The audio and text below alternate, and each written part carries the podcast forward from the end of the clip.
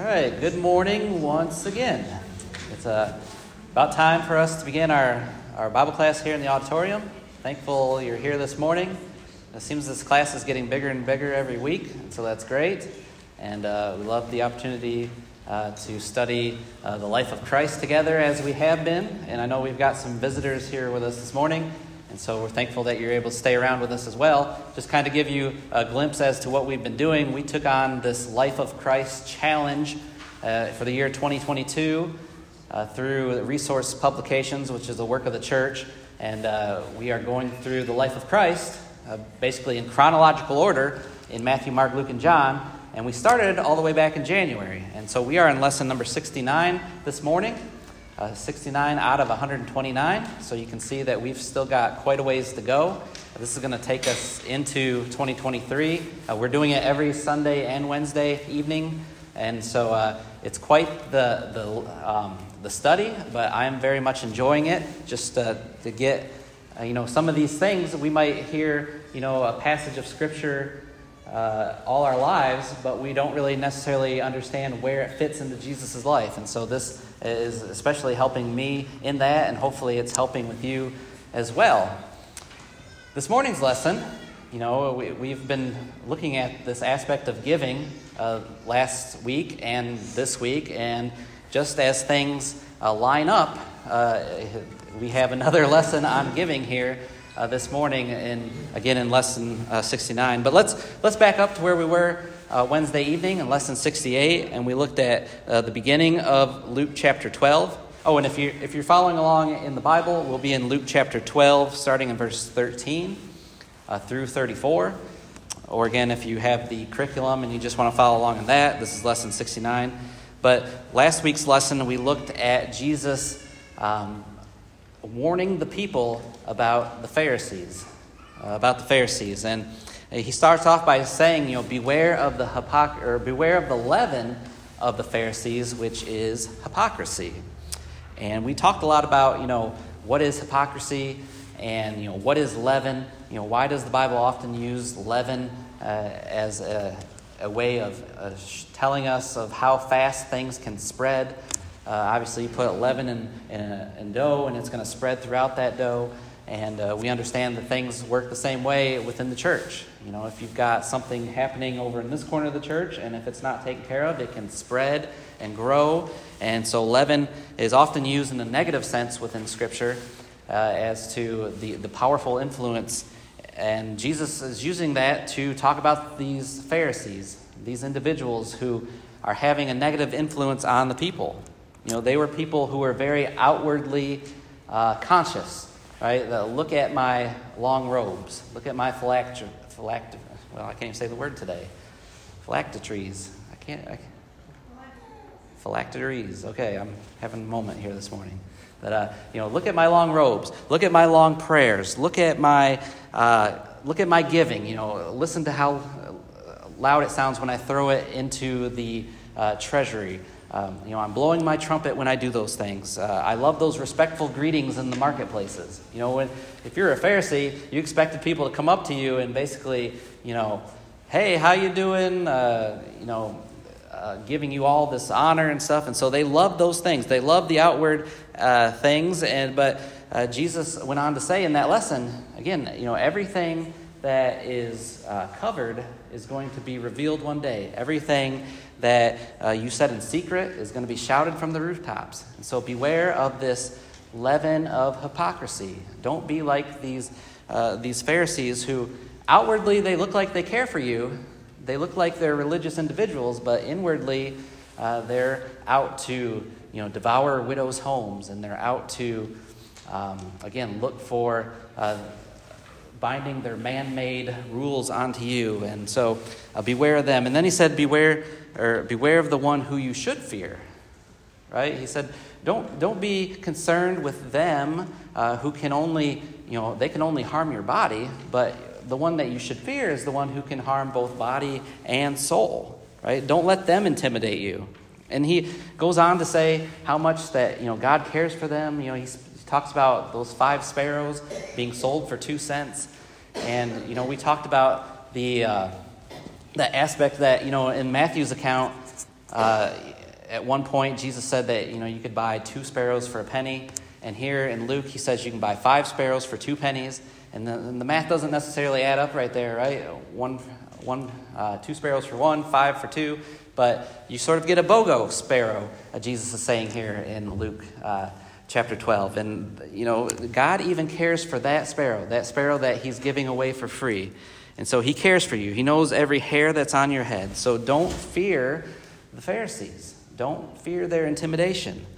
And then he finished that section off by talking about beware of denying God, right? Uh, confess him before men, Jesus said, and I'll confess you before the Father. Confess me before men, and I'll confess you before the Father.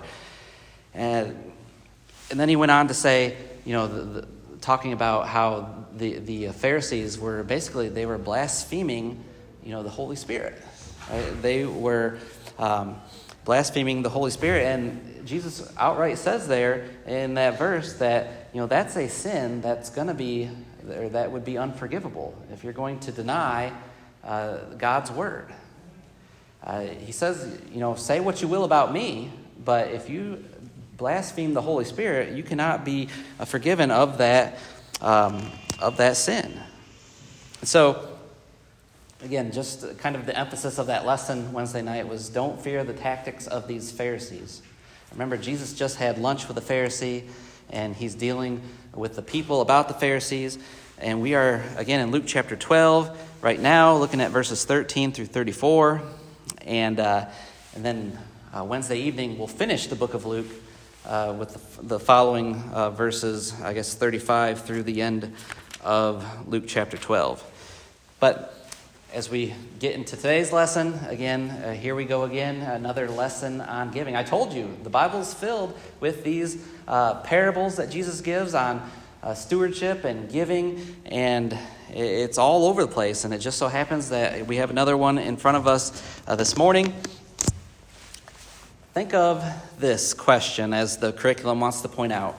Um, many of us want to be. Um, many of us want to be successful in life, right? Maybe in a professional sense. We want to be successful. Aren't you glad that we live in a capitalistic society? Is that a good thing? That we can, you know, open businesses and we, that we can travel the world and that we can, um, you know, have these, we, we can have things as long as, you know, we don't put those before God. And that's the point we're going to get to today. But there's nothing wrong with that right? There's nothing wrong with wanting to uh, make a living. And, uh, and that's the lesson today is we're going to notice the, this life of this very successful businessman slash farmer here in Luke chapter 12. So again, let, let's remember the context of where we are. Jesus is in Judea. Again, this is the southern portion of um, of Palestine, of Israel. This is where Jerusalem is located. Uh, we're about six months away from the crucifixion, and he's getting his, uh, he sent his apostles out, or excuse me, the 70 out, the other uh, class period that we studied to prepare this area for Jesus as he comes in here. Uh, he just had this uh, lunch with the Pharisee. And Luke chapter 12 uh, no, told, told, us that he was surrounded by thousands of individuals there in verse 1. Now remember, he's being surrounded by thousands of people that have gathered together and they're stepping on one another, trying to uh, listen to what Jesus has to say. And again, he just finished talking about uh, what they needed to know about the Pharisees and how much he loved them and how they could gain eternal life. Um, but now, a man is going to speak up. A man is going to speak up out of the crowd, and this is going to be a little frustrating for Jesus. Uh, let's notice this, verse uh, 13 through 15 here in Luke chapter 12. Uh, someone in the crowd said to him, Teacher, tell my brother to divide the family inheritance with me. But he said to him, Man, who appointed me a judge or arbitrator over you? Then he said to them, Beware and be on your guard against every form of greed, for not even when one has an abundance does his life consist of his possessions. So, how do you think that, that statement made Jesus feel? That, uh, that this man speaks up and says, you know, uh, tell my brother to split, split the inheritance. How do you think that made Jesus feel? Or how, that would, how would that make you feel?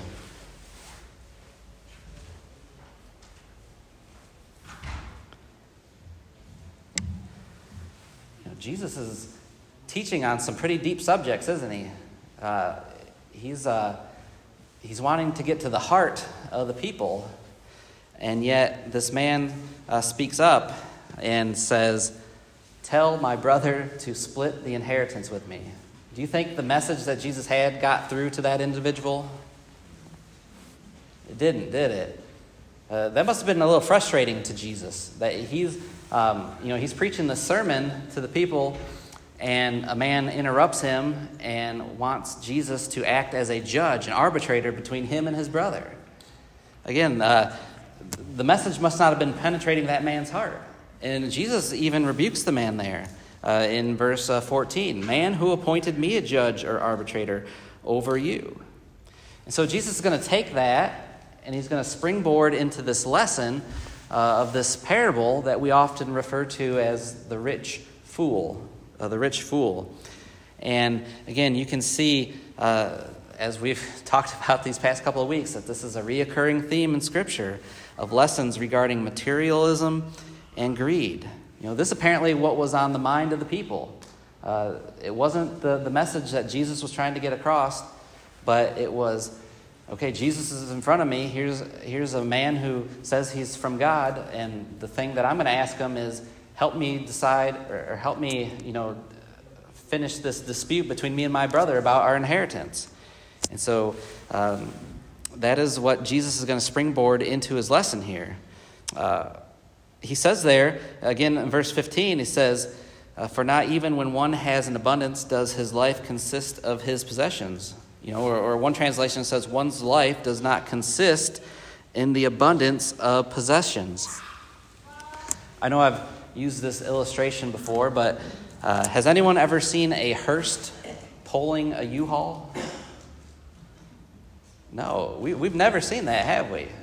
Because, you know, we cannot take uh, those things uh, with us. We can't take it with us. And that's actually a biblical concept. Uh, Paul said, uh, 1 Timothy and I'm going to read a couple of passages in 1 Timothy here this morning. But in 1 Timothy chapter uh, 6, verse 7, Paul said, uh, For we have brought nothing into the world, so we cannot take anything out of it either. Again, you know, that's a, that's a biblical concept that, you know, you can't take it with you. You know, again, we, we've, um, you know, seen maybe those bumper stickers that say, um, you know, he who has the most wins or something like that.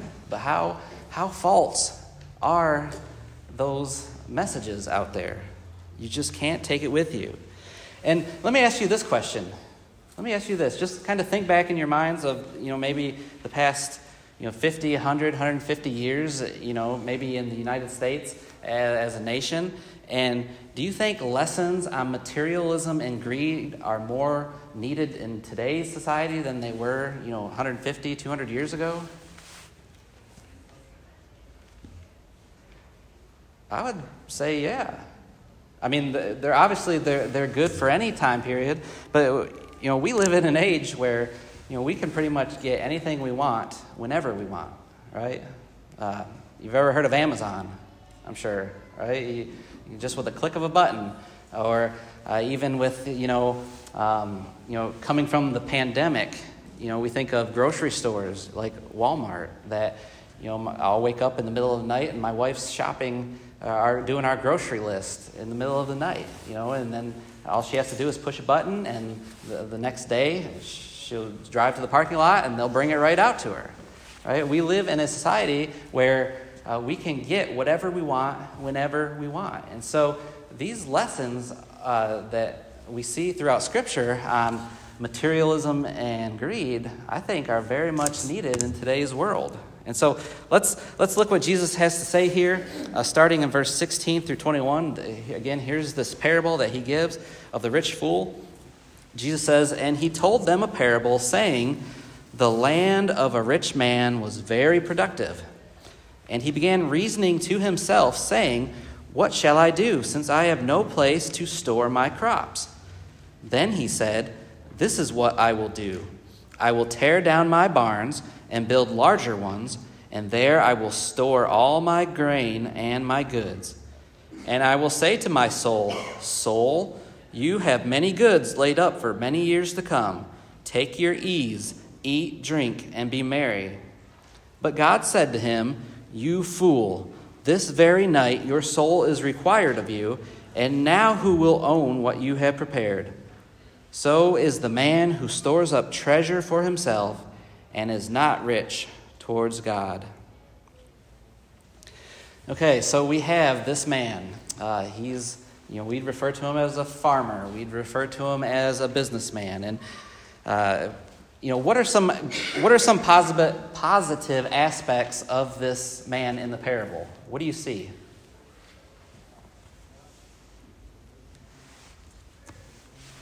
Besides being successful at what he did.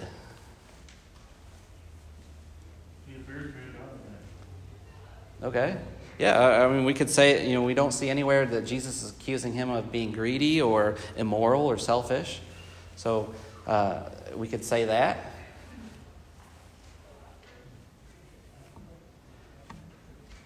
Do we see Jesus saying anything about, um, you know, he received his, um, his abundance, his wages, uh, honestly or dishonestly? We don't see that either.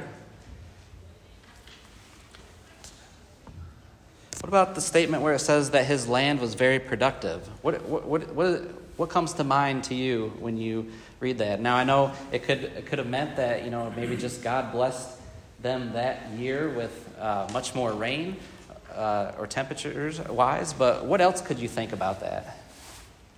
He understood the work that it required. Okay, maybe he put in uh, a lot of maintenance, a lot of hard work to uh, have a productive crop this year. So, again, there's another good aspect of this man. Uh, it seems like he was uh, an educated individual, right? He gave himself his own, his own advice, right? So, there's a lot of positives we see about this individual. He was a planner, too. Uh, he was a planner. And so, why, why did God then consider him a, fool? Why did he condemn him in this instance? Was it because he was successful?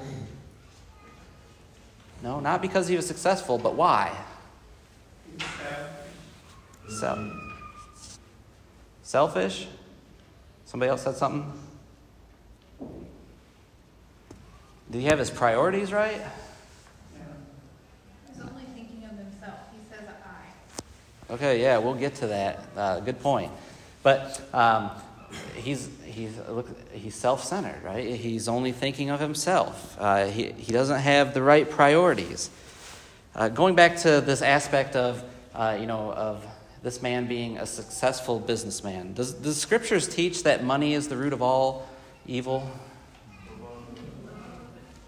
Right? The, the love of money, right? It's not money in of itself, but it's the love of money that Paul says in 1 Timothy chapter 6, verse 10 is the root of all sorts of evil. So again, uh, it wasn't that this man, um, that because he was successful, that God is condemning him, but it was because of his priorities uh, that we just read there. It was because he said to himself, Soul, you know, take your ease. Uh, you have many goods laid up for you for many years to come. Eat, drink, and be merry. And it appears that he doesn't got God in mind here at all. He's not giving God the glory for these blessings. And so, again, we might ask ourselves is it wrong to build more barns and to be successful? And again, absolutely not. Um, but it is wrong, you know, it is wrong if you judge your success in life by what you possess. And that's what Jesus is getting through. Uh, does anyone here watch the show American Pickers? You seen that show? Yeah, I love that show. I love watching it. I love watching reruns of that show. But if, if you're not familiar with that show, there's these two guys, Mike and Frank, and they're driving all around the country uh, looking for places to pick. And what I mean by that is, you know, they go in and look for old antiques or, or places that you might not normally stop, you know, because there's a lot of maybe like old cars out in front of the, the house. Uh, but they loved stopping at those places, and they go and they'll knock on the door and talk to someone and say, you know, can I come in and look and see what you got to possibly buy? And uh, and you watch those shows, and some of these people they just have so much stuff. It's amazing uh, they open up their, their barns and they just have, you know, all of this amazing stuff. But when they bring, you know, usually when they bring Mike and Frank to a home to pick through, you know, what are some of the top reasons why they do that?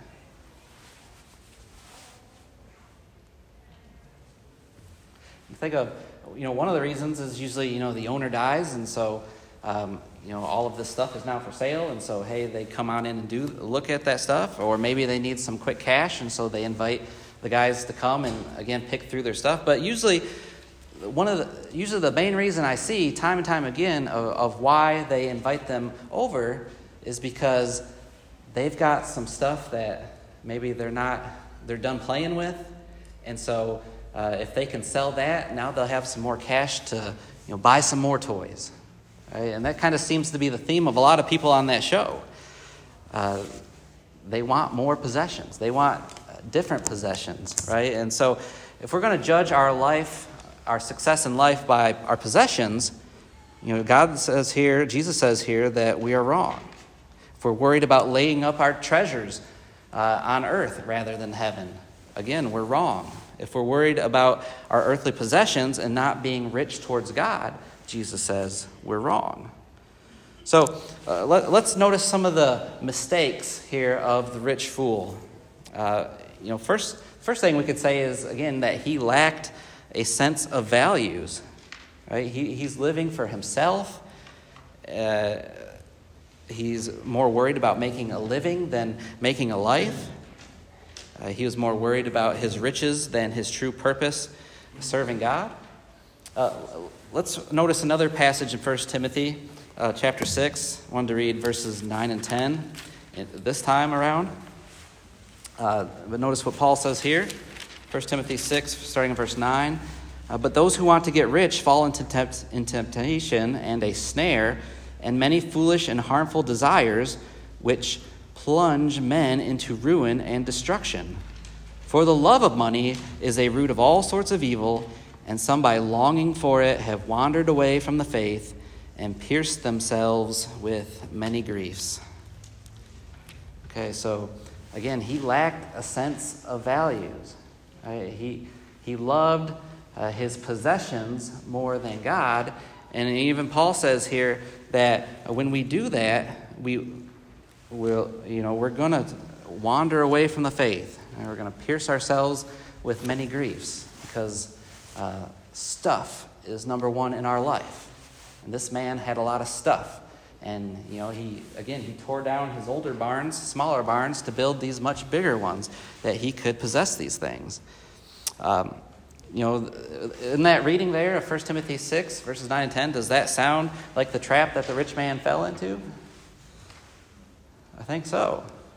Right? Have you ever, you ever heard the definition of materialism that you might see sometimes out there where it'll say, you know, materialism, it's buying things that we don't need with money that we don't have to impress people that we don't like. Right? And that's true, isn't it? Uh, that a lot of times we will, again, spend money on things, again, that we don't need. And we do that because we are trying to maybe keep an image and we want to impress people.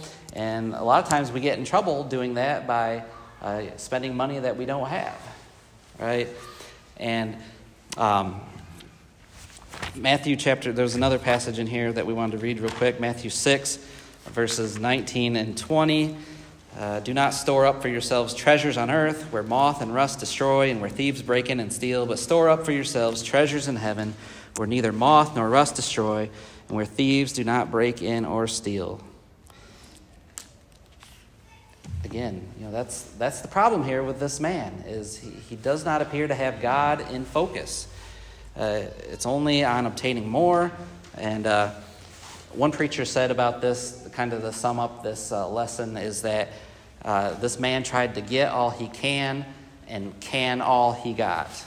And I guess reference can all he got as in you know canning uh, his uh, his produce there. But get all you can and can all you get. You know that was the the philosophy of this man, and that was a mistake. And the second mistake we see of this rich man again, we've already mentioned this, but that we we, we notice that this man was uh, sort of selfish and self centered. When we read, and um, you know, Angela already brought this up, but what was that word that we kept, or two words that we kept reading over and over again uh, in that passage? I and me, right, or my, right? That pronoun, I think if you count it up, it comes up 12 different times. Um, starting there in uh, verse 17, you know, what shall I do since I have no place to store my crops? Uh, this is what I will do. I will tear down my barns and build larger ones, and I will store up all my grain and my goods, and I will say to my soul, uh, Soul, you have many goods laid up for many years to come. Take your ease, eat, drink, and be merry. Striving for wealth can cause what in this context?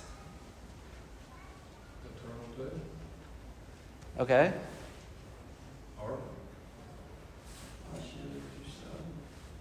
Yeah, yeah. All those uh, greed, greed, right? It, causing um, to think of only oneself, right?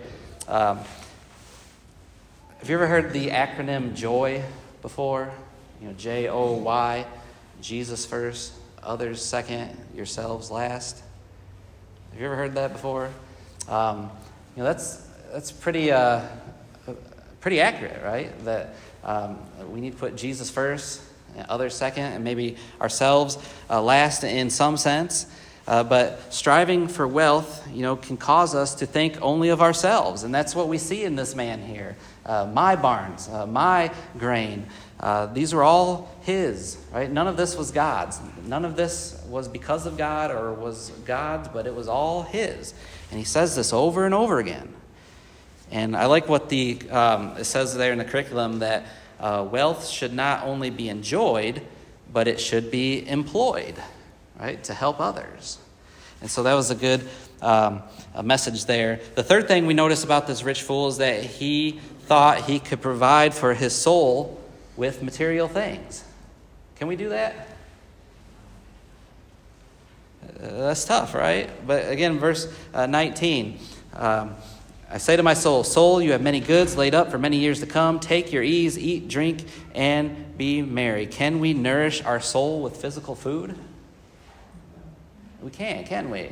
We, we need to do that from Scripture, right? Matthew chapter 4, verse 4. Uh, the bread uh, your, your word is the bread of life. And so, um, again, we need to understand that we can't provide uh, or we can't uh, ease our souls by these physical things. Have you ever heard someone say, you know, if I had just had a better job or made more money, then I would be happier in this life? Uh, we might have heard that. Maybe we've said that ourselves. But um, let's go back to 1 Timothy chapter 6. And notice uh, what Paul said here in verses 6 through 8, uh, because he's going to tell us not to fall into that trap. 1 Timothy chapter 6, starting in verse 6, uh, Timothy write, or excuse me, Paul writes, but godliness actually is a means of great gain when accompanied by contentment. For we have brought nothing into the world, so we cannot take anything out of it either. If we have food and covering, with these we shall be content. I like that first verse that we read, verse 6. Uh, for we have brought nothing, or excuse me, but godliness actually is a means of great gain when accompanied by contentment. Are we to be content in this life with what we have? We are, aren't we? You know, that's, the, that's uh, you know, really what Paul was getting at in Philippians chapter 4. You remember that passage? They said, I can do all things through him who strengthens me. Philippians 4.13. Well, if we push back a couple of verses, you know, he's talking about being content uh, in this life. And he says there in 1 Timothy chapter 6 that godliness uh, is contentment, right? It's not things, but it's living a godly life. And that's what we need to strive for. And then finally, let's notice one more thing. Uh, another mis- the final mistake that we notice here is that uh, he thought he had a lease on life. Right? He, he thought he had a lease on life. Uh, he thought what? That he had plenty more years to live on, didn't he? I have many goods laid up for many years to come. And too many of us, again, we fall into that trap that, you know, we're, we're going to live till we're 70, 80 years old, and we've got plenty of time. But do we know that for sure? We don't, do we? And perhaps if we understood that, you know, we'd take advantage of more opportunities. Again, let, us look at one more uh, verse. Well, this verse is in James uh, chapter 4, verses 13 through 15. James reminds us Come now, you who say, Today or tomorrow we will go to such and such a city and spend a year there and engage in business and make a profit. Yet you do not know what your life will be like tomorrow. You are just a vapor that appears for a little while and then vanishes away. Instead, you ought to say, If the Lord wills, we will live and also do this or that.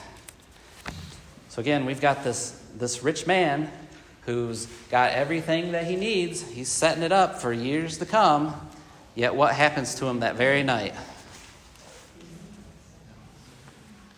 God came to him, didn't he, and said, Your soul is required of you. And uh, what happens to all those things left in that barn? Well, we don't know, but it's not his, right? He's not going to be taking it with him. And so, um, again, we, we've got to remember that aspect of, of life that it's fleeting, it's fading. We don't know uh, when we're going to pass from this life. We don't know if Jesus is going to come back tomorrow. And so we make sure that we're living for God and not living for things.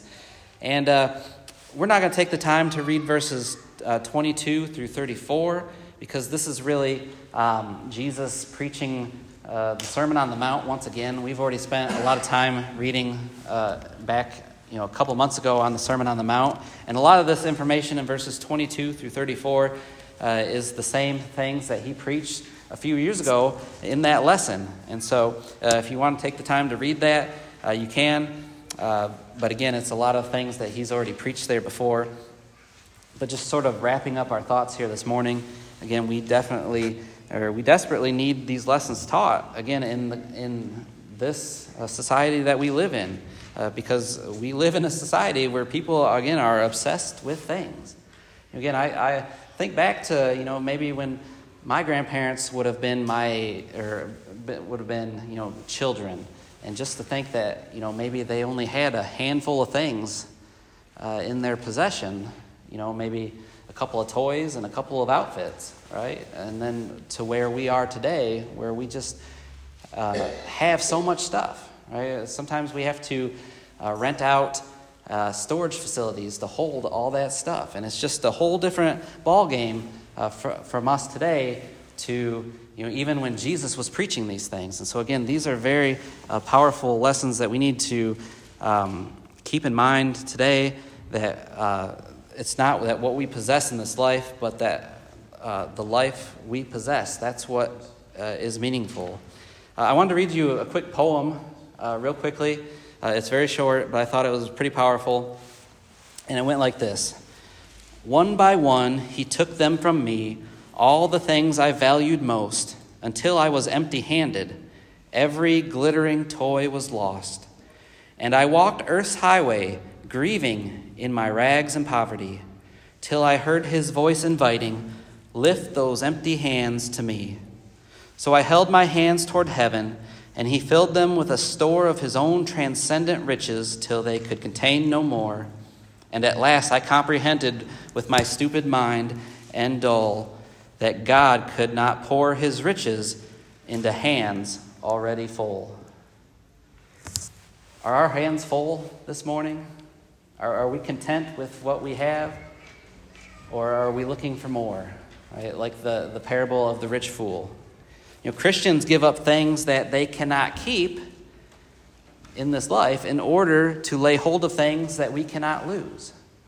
Right? And, uh, and we've got to keep that in mind as we go throughout this life that we can't let stuff, you know, fill our hearts, like in the, the parable of the sower. You know, that, that, that thorny soil. Uh, accumulating stuff. It was so much so that it choked out God's word from the, the person's heart. And so we cannot uh, fall into that trap. Again, let me read that one more time. Christians give up things they cannot keep in order to lay hold on things that they cannot lose. I think that's a powerful statement that will uh, end here with that. So appreciate everyone this morning uh, being with us. Uh, again, Wednesday we'll finish the book of Luke, uh, chapter 12. We'll finish Luke 12, 35 through 48. So I'm looking forward to that study, uh, talking about getting ready for uh, Jesus' return.